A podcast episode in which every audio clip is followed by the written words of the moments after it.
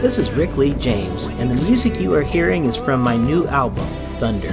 The title track, Thunder, is a never before released song by the late Rich Mullins. There are also 12 other tracks made up of original music, hymns, and readings to guide the listener on a journey. You can buy Thunder today on clear vinyl and CD or stream it on Spotify, Apple Music, and almost every other music streaming service. Thunder, hear it today at rickleejames.com. This episode of Voices in My Head is brought to you by Podbean. With Podbean, you can create professional podcasts in minutes without any programming knowledge. Best of all, everything is mobile ready right from the start. Visit podbean.com slash voices to find out more. That's podbean.com slash voices.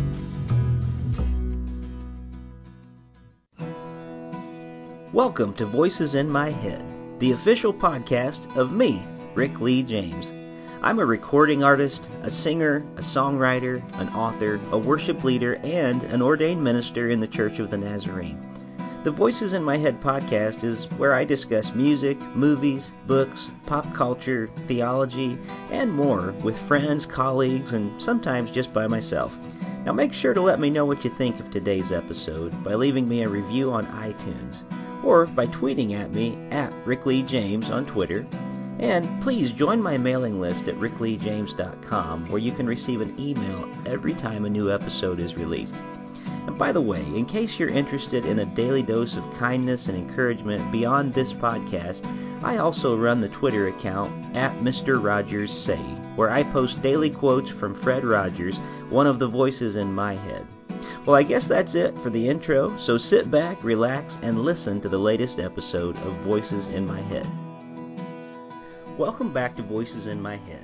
As always, I am your host, Rick Lee James, and I am so glad that you can be here with us for another great episode and another great conversation. My guest today on Voices in My Head is Stephanie Lobdell.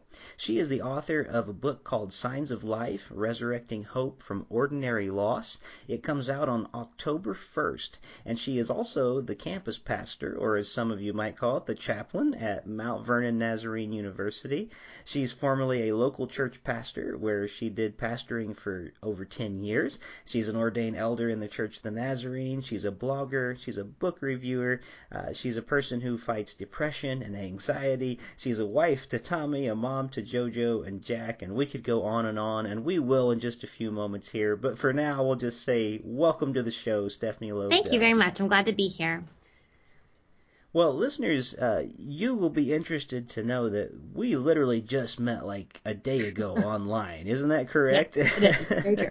um, I, I got this wonderful email from Stephanie, and it was uh, the, the most wonderfully informative page. It had a sermon uh, that that you had uh, had brought forth. It was a really good sermon on the good life, actually, and I had a chance to listen to the sermon, and I thought, you know what? No matter what we talk about, I can tell that Stephanie is going to be a great conversation to have today. So I'm looking forward to the book, and I appreciate you sending an advance copy to that.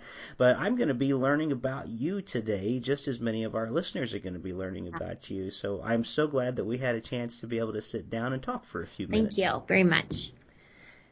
Well, let's start out by just letting you uh, tell us, in your own words, just a bit about who you are. I know that you are new to the job of, of campus pa- pastor. Um, I couldn't decide if I wanted to say chaplain or pastor, but I, I went with campus yeah. pastor right now for Mount Vernon Nazarene University. Uh, so tell us a little bit about yourself. Yeah. Um, well, I grew up um, a pastor's kid, so I grew up my life very much in part of the church and really felt like my vocational call to ministry started when I was about 14 or 15, and I really answered that call when I was 15. I always imagined it was going to look exclusively like cross-cultural ministry. You know, I was going to be the traditional missionary that you read about in the books, and um, there's kind of, I think, a lot of reasons why that particular uh, vision of my ministry took that shape. Um, I think that's mm-hmm. primarily where I saw women serving at the time. Um, and so I really didn't have much of imagination for myself in a pastoral role. Um, so that's kind of how I imagined my life um, kind of going. And so I went to college and studied Christian education and Spanish and missions and all the things, you know. And uh, right after graduation, my husband and I went and served the church internationally for a year as volunteers in Sicily. Uh, so we were there for a year, kind of trying to start a new work um, that was in Palermo, Sicily. Uh, and that was it was a good time and it was um, it was challenging and eye opening. It really empowered us and changed our kind of worldview in many ways. We ended up coming home. So um, my mother-in-law was ill, but also because I desperately wanted to go to seminary. I just realized I mm-hmm. Needed more education and I was afraid honestly that I'm going to do damage if I don't get some more school under my belt. Like I really need more more schooling and I hungered for that. So I ended up in Kansas City going to seminary. And during that time, my husband accepted the call to be a, a local church pastor and I was just going to go to seminary and it was going to be fine. He'd pastor, I'd go to seminary, and then we'd go back overseas as quickly as possible. Um, but that wasn't the kind of the path that we ended up taking. Um, as soon as he gets, you know, there's the service where they're ordaining him, or not ordaining, like giving him the symbol symbolizing like his pastoral role. I'm getting extremely upset in the pew, realizing um, I'm supposed to be doing this with you, and I don't know what that means, but um, this is not right. This is what not how it was supposed to go. So within a few months, the church elected me as co-pastor. So we started co-pastoring, which frankly I did not really know was a thing, but it's a yeah. thing and uh, was more of a thing than I possibly could have known. And we ended up co-pastoring in a lead pastorate role in two different churches uh, for 10 years, six years in rural Missouri, and then four and a half years in Idaho. Um, just sharing the office of lead pastor, sharing the pulpit, you know, kind of doing the other pastoral tasks according to our giftings. Um, but then not quite a year ago, um, I got just a, just this email asking me if I'd be willing to send my resume to Mount Vernon, and I just thought, I think you have the wrong person. Uh, for a number of reasons, partly because I just foresaw my ministry playing out in the local church. Um, I don't have an academic degree in terms of like I don't have a PhD or intentions of getting one at this point. Um, I'm just I'm a pastor, and so I sent my ten, you know, sent, but I felt this kind of like my husband was like, no, you need to send this, you need to explore this, and so I sent it this resume CV, you know, they call it when it's so fancy at the school, you know, CV uh, with some of my publications on it and whatever and sent it to the president and just said, Hey, listen, if you're looking for some brilliant academic or you're looking for some, you know, philosophical genius or whatever, or somebody who's lived on the streets and, you know, what all those, you know, extreme examples of you, what you imagine someone in that university setting to be. I'm not any of those sure. things. I am a shepherd. Like I have been, I've been shaped um, by the Lord and by my journey to be a shepherd of people, um, to guide them and disciple them and to preach. Um, and if that's what you're looking for, if that's what your campus needs, then maybe we need to talk. And then it was radio silence for weeks. And like, that sounds very familiar. Yeah. I'm the reject, right? Uh, but it turns out there was just lots of other things going on on the other side of that conversation. But ultimately, interviewed in February and felt very affirmed in the Lord that this radical new turn was the the path we needed to take. And so here we are. Um, I'm 31 days into the job um, as campus pastor at Mount Vernon. I have only met a handful of students yet, um, but Noah will meet more very soon as they like bombard the campus in a few weeks. But enjoying learning that it's extremely overwhelming but i feel very alive and very much like this is where i want i want to give my life i want to give my life to this. So but in the midst of that i've continued to write on the side. I finished my manuscript of my book a few months ago. I've just been doing the edits and then I've had the privilege of co-writing a, um, a couple things with um, with a friend as well that will go for publication uh, around the Lenten season. So trying to kind of keep that up on the side. I'm just getting up early in the morning, um, before you know the sun to say, okay, get a few words out, get a few words out, and then go about your day.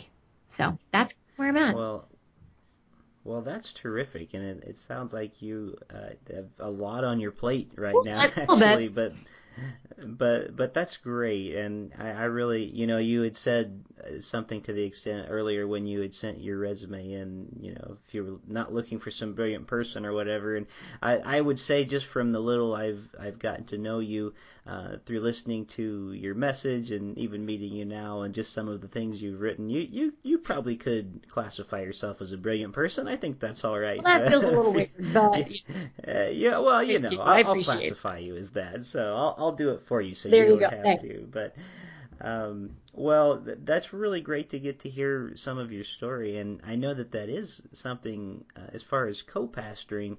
Uh, I am seeing that more and more, and it's kind of a refreshing thing to see that happening. And probably in some ways, you and your husband felt like you were a little bit trailblazing and, and kind of making it up on some level if you hadn't seen it before. And uh, I, I wonder if do you feel that it's it's a little bit like that in some ways of starting the job as a campus pastor as well, being that you're you're new into it, or because I, I would assume there's not necessarily a manual that says this is what a pastor on a campus of a school does. Uh, I'm sure there is to an extent in the job description, um, but I'm sure a lot of it too is is let's figure out what this is all yeah, about. it really is. And I've talked to many, if not most, of um, the Nazarene chaplains that I know just because that's my denominational circle. So I've talked to several of them and they've been extremely helpful. But I've come to realize every single school um, does chapel and spiritual formation very differently. I mean, it looks different, it meets on different days, has different requirements and all those things. Um, but then you come into this particular my particular circumstance, and they're really seeking a new vision um, for what this office does. Um, apart from the chaplain, which has this kind of sense of I am occupying an office of a transient community. That's really what a chaplain is. You know, a police force or in the military. Like I am occupying an office, but my my parish is constantly shifting and changing, and that is true of a university campus, and that the the population is constantly in motion. Like you only have these students for four years, and that's always changing changing. But there is the sense of this um, of wanting to shift to this pastoral role, meaning um, this this personal journeying, co-journeying image, um, the shepherding and guiding, um, really a biblical image, and say we want someone that is going to pastor us, who is going to love us, who is going to invest in us. Um, and so they really latched onto that language and wanted to reclaim that um, because that's what they long for for their students and for the faculty as well, um, to create a culture and to deepen the culture which already exists in Mount Vernon. It's a very hospitable place, but to continue to deepen that culture that says you come here and you will be seen and you'll be heard and you'll be um, have this partner in this journey with my, the campus pastor and our team and all these faculty who just invest so deeply into their students above and beyond what's asked of them. And so that's what I'm going to lean lean into. And you know, and the ego calls. The ego is always calling, saying, "Hey, you should you know you should get a PhD or you should do this or you know look at all these the power and the, the hierarchical structures that exist in higher ed and this morning I had the opportunity to meet with a student for coffee who just wanted to talk about her story. And in that moment, I just was so just reminded by the spirit, this is your work. This student sitting in front of you right here, she is your work. Yes, you're doing programming. Yes, you're learning about higher ed. Yes, you're doing research and yes you're helping with this and all the the trappings of the office but really sitting across from this student getting to engage with her hear her story to affirm the hand of god in her life that's that's what I want to do. And so that is helping me maintain my focus and set aside all of the other um, things that might distract from the heart of what it is to be a campus pastor. Well, that's terrific. I, I think you're going to do a wonderful job with that, and I'm so glad to to hear that you're going to be uh, really not not that far away. Uh, at the, Mount Vernon is actually on my district, so I get there usually once or twice a year throughout the year. So I'll look forward to saying hello in person, and and I'm glad you'll get to be uh, working closely with well, actually, I was going to say my old friend, but he was my professor first, and uh, Dr. Henry Spaulding. Oh, yes. Uh, from yeah, he was my prof back at Trevecca when I was a religion student there years ago, and uh, so I you you've got some wonderful yes, people to work do. with at Mount I truly do. Well, I'm intrigued, and I, I want to know more about your book, yeah. which is releasing in October. And again, for those of you listening today, the name of Stephanie's book it's called Signs of Life: Resurrecting Hope from Ordinary Loss. And of course, I, I first uh, saw the book, and I, I showed my wife the title, and I and she said, "Well, maybe she's inspired by Steven Curtis Chapman, Signs of Life." The old for those of you that are old enough to know that album. They did not uh, think of that. I, I figured not. Very few uh, think of Steven Chris Chapman the way I do, but you know that's how it goes. But I am interested, and I want to talk to you a bit more about what you've written. I'm intrigued by the title "Resurrecting Hope from Ordinary mm-hmm. Loss," and I was thinking about just even that term, ordinary yeah. loss, as opposed to um, maybe other kinds of losses uh, that we would encounter in life. Talk to us a little bit about maybe why you gave the book that title and that subtitle and, and why ordinary loss was something you uh, focused on, as opposed to, let's say, extraordinary yes, loss yes, or some uh, specific yeah. thing. Yeah. So I kind of came into this whole this this book situation accidentally. Um, I just got a one of those like a random email from an editor one day that said, "Hey, I've been reading your blogs and I read your articles, and have you ever thought about a book?" And I honestly, to goodness, same as the the chaplain thinks like, mm, pretty sure you have the wrong person. I, I'm not capable of this. But as we began to dialogue, I realized there was kind of a seed, this idea kind of germinating in my heart. And that was the idea of, of the resurrection and what it has to say to like our regular life. Um, 10, it was over 10 years ago now, probably. Um, we encountered, um, just a really, just a yucky church conflict. It was our, we had been pastors about 18 months and this conflict just was really painful. And we were trying to work through it with these, this family and the, the, our church superior, our district superintendent came in to help us with that, navigate that. And he asked this question that has been just burned into my brain and has never left me alone. He said, okay, we've, you know, laid it all on the table, all of our grievances and our law, our, our frustrations and our anger. And now we have to ask ourselves, is the resurrection enough to move us into a new future? And I remember thinking, what are you talking about? Like, it's September. What does the resurrection have to say to me? It's not Easter. We talk about that when we're talking about forgiveness of sins and, you know, all those things. What does resurrection have to do with anything? That's a good question. And so since that time, that, that, that idea has just been just germinating in the like the soil of my soul, you might say. And the question that I've been asking is, what does the resurrection have to say? Because Jesus has been raised, because Christ is truly Lord, and the kingdom of God is breaking into this world. What does that mean for my life?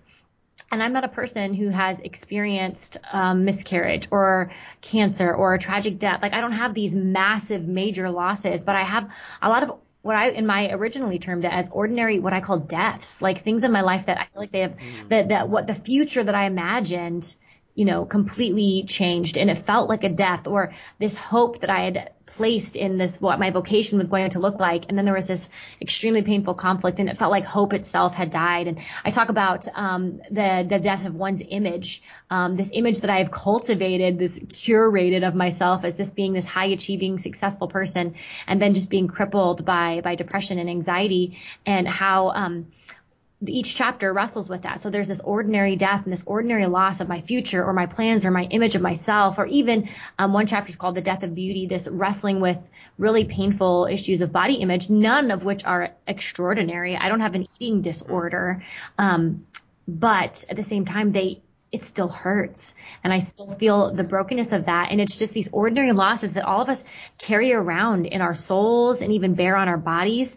And I ask this question like, where where are you in the midst of these ordinary hurts god and so the the kind of the conclusion that i'm coming to in each chapter is in the midst of this death God is bringing forth these small, these signs of life that are seem to emerge out of, you know, the ashes of what once was. So, um, for the example, I, I put out a sample chapter recently on my website and it um, talked about the death of zeal, how I was this zealous, called to ministry person, and just on fire for God, and but that all those fire metaphors, but found myself fizzling out by the time I even got to college. And it's like something is wrong, something is missing, and realizing that I was, you know, idolizing um, more of the values of evangelicalism and some things like that than I was truly understanding um, the kingdom, the kingdom breaking in, um, moving away from attractionalism into, you know, true community formation.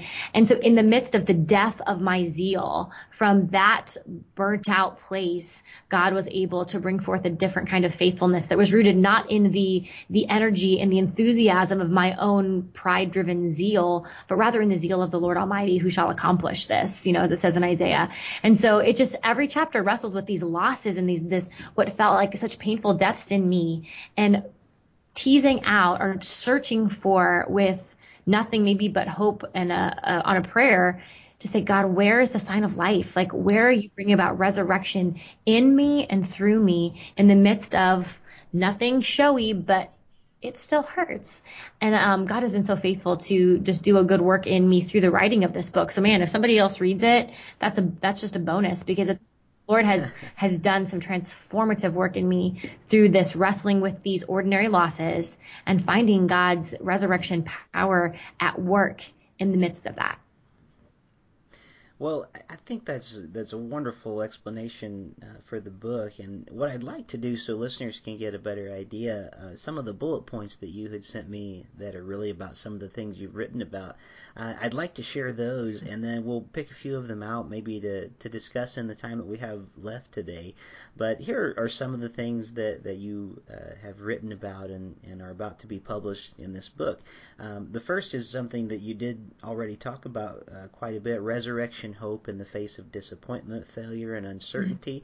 And and by the way, I think that's a great thing for us to be able to focus on. I think we often lose sight that every Sunday when we come together to worship, it is a celebration of the resurrection. And I think at times we do forget that uh, that is really the point of our story. It really is what makes a difference in everything we do. So I'm so glad that you've taken time to write about that. But you also write about the call to ministry and, and vocational shifts, which you've talked yeah. a little bit about already on the show today. Uh, you also write about uh, where is the resurrection hope in a church that seems too far gone, and I and I do want to come back to that one especially. That one really I think is is going to be of interest to a lot of our listeners. And then navigating mental illness in ministry, uh, which is a, a, really an important topic for us to to handle. Um, modeling healthy vulnerability from the pulpit and through the written word, something that I think many of us who uh, who are in the pulpit from time to time, or even all the time, uh, need to figure out that and, and what that looks like. And you also write about tending to one's inner life while ministering, and I, I think that that's an important thing too. There's so much uh, rich, so many, I should say, rich topics that you're writing about in this book, and I think it's going to be uh, really great for a lot of people. But I know that I, as I'm reading through it, I think I could see a lot of pastors really benefiting from this book, and I, I know it's probably going to reach a lot further than that. But it is hard to find sometimes books that um, that ministers, as you know, it's sometimes hard to find ones that are really specifically for those who are in ministry. A lot of times you find books that are from ministers to people, but it's hard to find ones that can relate. And it sounds like every topic that you have, uh, at least that you've sent to me in, in these bullet mm-hmm. points, are really important things that we encounter in ministry. Let's go back uh, for just a moment to one of the things uh, that that you had mentioned in the, the bullet points. Uh, where is resurrection hope in a church that seems too far gone? I think uh, I think if there's anything that many pastors will relate to as they listen to this show, um, a lot of pastors probably do find themselves in a in a ministry context where at times they do feel like this place is just too far gone, yeah. you know? and yet at the same time I'm I'm sensing a call that I haven't been released from this place. I don't know yep. exactly what the next step forward is. Um, talk to us a little bit about that. I know there's going to be a lot in that chapter. I'm sure that you'll be able to cover it all today, but wet our whistle a little bit for some of the things maybe that you've written. Well, that, that I wanted to title the book. Um, that or want to title the chapter that I wrote on that. Um, I wanted to call it the death of resurrection itself, but my editor thought that was weird, so I ended up calling it the death of the death of revival. And so I, we were in a, a church context that we just faced a lot of challenges, some of which um, some of which were our fault. We were young and you know maybe arrogant and had a lot of growing to do, but there were also some significant dysfunction and some power um, power abuses that were happening at that time. And um, I remember my husband we were there for six years, and there would be times where my husband felt like, nope, it's time to go. Like this is too hard and we need to, we need to move on. And I would be like, no, I've, I, my spirit is just not, I'm not at peace with that. And then a few months later, I'd be like, yep, nope, let's go pack our bags. And he's like, no, wait, I'm sorry, but the spirit. And I'm like, no. And so we just, we, mm. in a way, we, we bound to one another and bound to that church. We, we sought to just be faced with that vow of stability as best we were able. Um, and so I, I felt, we felt like a lot of times during that journey that we were doing all the things that everyone said to do. You know, we were involved in the local school. We were, we were, you know, trying to feed hungry children. We were coaching basketball teams. We were were volunteering in the local, you know, health. We were doing in community engagement and doing coming every Friday at the crack of dawn. We were walking around the sanctuary and praying, and you know, all the those those prescriptive ideas that people give you say this will be the magic bullet that revitalizes your church to look like X, right? And um, and in the midst of that feeling a great deal of loss and being of, of being feeling very wounded by the church um, as i sought to just give myself as best i could but also um, experiencing a lot of um, I, I don't I don't use the word abuse lightly, but some really unkind treatment during that process that was extremely damaging and um, the damage to my soul. And so in the midst of that, asking like God, like you've called us to this place, um, what what's going on, and realizing at some point, and I think I probably realized this retrospectively, even as I was writing it, not so much as I was living it, but realizing that in some sense I had made this revival or this resurrection of this congregation um, into an idol itself. Uh, that that having a church that looked a certain way, that had these certain stats, that had this certain story of we just you know underdog succeeds, this great American narrative, um, that I wanted that story uh, more perhaps than I sought faithfulness. And I, I, don't think I was being unfaithful, but I think I was truly bound to this narrative of success in such a way that just almost paralyzed me as I felt like a failure constantly, constantly felt like I was um, failing to do what I'd been called to do and realizing I think I'd probably made an idol of congregational success, however we want to define that. Um, in realizing that that had become such a, a burden on my soul and really had um, made me extremely sensitive and constantly feeling um, like a failure in in that context. And so the Lord, the work that the Lord had to do in me, as I, you know, we left that context and went to a new church. Um, eventually, as we both felt relieved, released by the Spirit, you know, that language we I very much resonate with that because it's true. We waited, we waited so long for the Spirit to really un, you know, untether our hearts from that place and went to the next church and um, thought, you know, everything was fine. We're in this healthy church. They love us. And I still had a stomach ache every time I went to board meeting, but the Lord he was healing that in me. Um, and then I was realizing as I, as the chapter kind of talks about a little bit, um, it was this from that Philippians 2 passage where it talks about most translations say, even though Jesus was in the form of God, he, you know, gave himself over to death. But this one particular author I was reading uh, for my sermon research said, it's not, it should not be even though he was God, he did this, but because he was God, he handed himself over to death and realizing, you know, probably for the you know, hundredth time, but in a new way that, um, that it wasn't something contrary to God's nature that he gave himself over for us and for our salvation, that because he was God, he did this thing. And so as I, as I, as I think about that, as I'm reflecting in my office about that, I realize that this is not just what God has done for me. This is not just the the means of my salvation. It is also the method by which I am to live. And so if because he was God, he poured himself out, so too do I pour myself out for the church. And not because um, I'm a slave to some narrative of success. I pour myself out because that is the example I've been given by Christ. I pour myself out because that is the call and um, that the Lord does not forget. He does not um, I am not hidden from his sight, and my faithfulness is offered up to him as an offering. And so, um, still something that I truly have to embrace and re-embrace over and over as I am so consumed sometimes by by culture's narrative of success. But um, something that the Lord had to remind me, like this whole success narrative and this revival and resurrection story that we all want to write books about and sell a million copies. Um, don't let that become an idol. Like the true work is is faithfulness. And as I look back at that church, I think of the people whose lives were transformed. It wasn't some, oh my word, a thousand people are now coming to my rural Missouri church. But I remember a single mom who had felt so rejected by God and who found love and acceptance and realized that she too was the beloved of God in the midst of the choices that she made. And there was a man who was terminally ill and who had nothing to live for. His wife couldn't stand him. He had no friends. And, and yet he came to the church and found that he was welcomed as he he was. And I found his, saw his disposition change from this gray pallor to just this illuminated this illuminated face.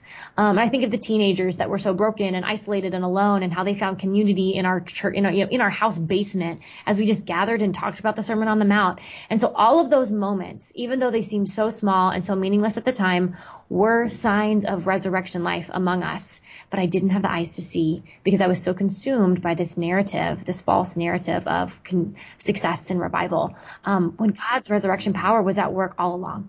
Um, so that was an example of God kind of convicting me and unveiling my eyes and calling me forward to a new path of faithfulness that that mimics not the path of success that culture would suggest, but rather this pouring oneself out as our God has on our behalf.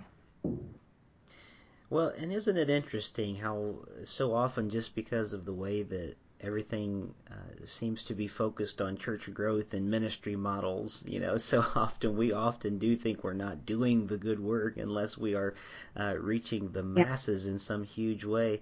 And yet, I think if if we were to to stop back and again take a breath, uh, read some of the gospel and and some of the parables of Jesus, and, and we do have stories like you know, when Jesus tells us about the good shepherd who leaves the 99 to go after yeah. that one. And and I think so much of our our ministry context, uh, we we would probably be a lot healthier um, and and maybe more realistic if we did understand that sometimes it is about ministering to the one or the two or the three, yeah. you know, uh, sometimes over the masses, and it could very well be uh, that that that is the person that we are called to our particular place to minister to at, at that time. And I, as you were talking, which you did a wonderful job, and I, I, didn't mean to chuckle when you said you you know getting stomach aches oh, going to board meeting. I I, only, I I I only chuckle because I can relate yes. and have been there before. And um, but I do think about and and I hope you'll take this as a, as a compliment. Um, it, it reminds me of of uh, Eugene Peterson a bit as I hear you talk about um, in in some of the things that I hear passionate uh, in your heart. And he wrote a book uh, years and years ago. It was really a book on on the Psalms that, that dealt with the Psalms of Ascent, uh, called "A Long Obedience in the yes, Same Direction," yes. and that was based off of uh, a quote by Nietzsche that said, "You know, the essential thing in heaven on earth is that there should be a long obedience in the same mm-hmm. direction." Mm-hmm. And I, it doesn't that just yep. so well describe pastoral oh, ministry in, in some in some of those days uh, when it is hard to put one foot in front of the other, and, and you kind of wonder, are we really making a difference? But God has called us to, to faithfulness and to that long obedience. And so it, it excites me just hearing about some of the things that you have written about and sharing some of your experiences. And, uh, and I appreciate you taking time to do that yeah. today. Well, I, I asked you to come on and talk for about a half hour with me, and, and we're really just about to the limit. Do you have just a couple more minutes sure. uh, to no, stay on? Okay. I don't want to take advantage of your time, but you, you've been sharing some really wonderful things with us and uh, and I want to make sure that uh, we get everything covered that we need to in the time that we have. Um, really quickly, if you could, what is your website? Because I did not uh, before I came on here today. I thought I wrote everything down in my notes, and I must have forgotten. Uh, tell us your website yeah, where people. It's just my name, stephanielobdell.com. So just my name. Dot yeah. com. Well, that that's probably why I didn't write it down. I was probably so easy to remember, yep. and then I and then I forgot. So. Well, I, I do want listeners uh, to to check it out, and I think one of the best ways that we can help guests who come on this show is, is visit their websites and, and see what it is that they're offering. Just in the short time that I've known you, it's been a blessing for me, and I think that people are going to find uh, a lot that interests them just from what you've talked about today. Uh, and and I and I want to if if you do have just a few more minutes, um, if you yeah, could. There's so many good topics you write about. It's hard for me to be able to uh, to pick just one. So this is really sort of just kind of an appetizer for everybody who's going to read your book here. Um, but I wanted to talk to you about. Um, modeling healthy vulnerability from the pulpit ah, yeah. and and through the written word uh, because I don't know that that is um, I don't know that pastors necessarily feel like they don't want to be vulnerable and they don't want to model that for people, but it can be a real challenge, can't it? And it, really can. can feel like at times um, I, I know many pastors feel like, well, I don't have a friend in the world because I have to keep my guard up all the time, and any friend that I have has yeah. got to be outside of the ministry context, and and I don't know if that's the most healthy way for us to approach. Um, so so what are some of the I, I, again, I don't want you to give us the whole chapter, but some of the the insights that you felt like you, yeah. you could share to with us about yeah. that.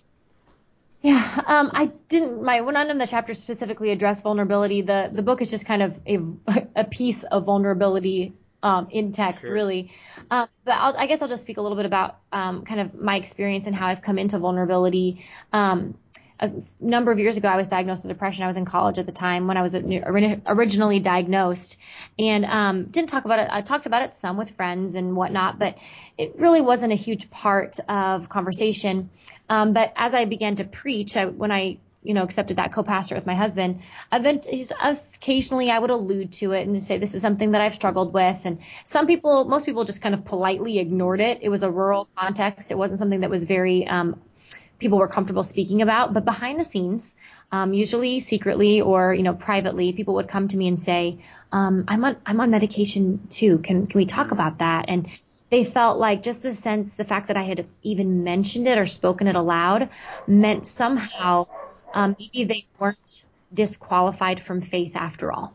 Um, many people, particularly in older generations, have been made to feel that to, to struggle, um, to um, deal with to mental illness, depression, all those things um, were indicators of a spiritual failure, um, and that somehow they were broken, they were disqualified, and it was something that needed to be hidden. Um, members of my own family from generations back were made to feel that um, they should be ashamed of their men- of their mental health struggles um, because there must be sin in your life, right? You can't be a Christian and be sad. And so that was the framework that many people were operating from. Well, when I came to Idaho and was pastor there for four and a half years, um, I had a significant relapse in my depression, so much so that I had to seek um, kind of um, an ex- not an extreme treatment, but it was unfamiliar to many. Um, it was involved this giant magnet, I say, that kind of zapped my brain. It wasn't exactly, that's not the scientific term, but essentially that's how it felt.